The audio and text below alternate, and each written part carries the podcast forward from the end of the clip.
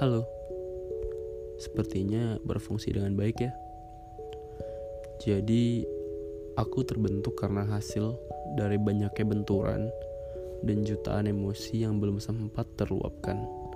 Karena selama ini bercanda dan tertawa adalah cara terhalus untuk menutupi semua masalah, sedih, riuh, runyam, ribet, bahkan keseriusan itu sendiri.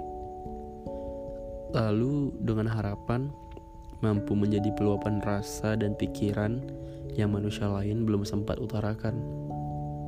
Cukup kali ya buat masa PDKT pertama kita. Berlebihan pun hanya akan mendapatkan bosan di ujungnya nanti.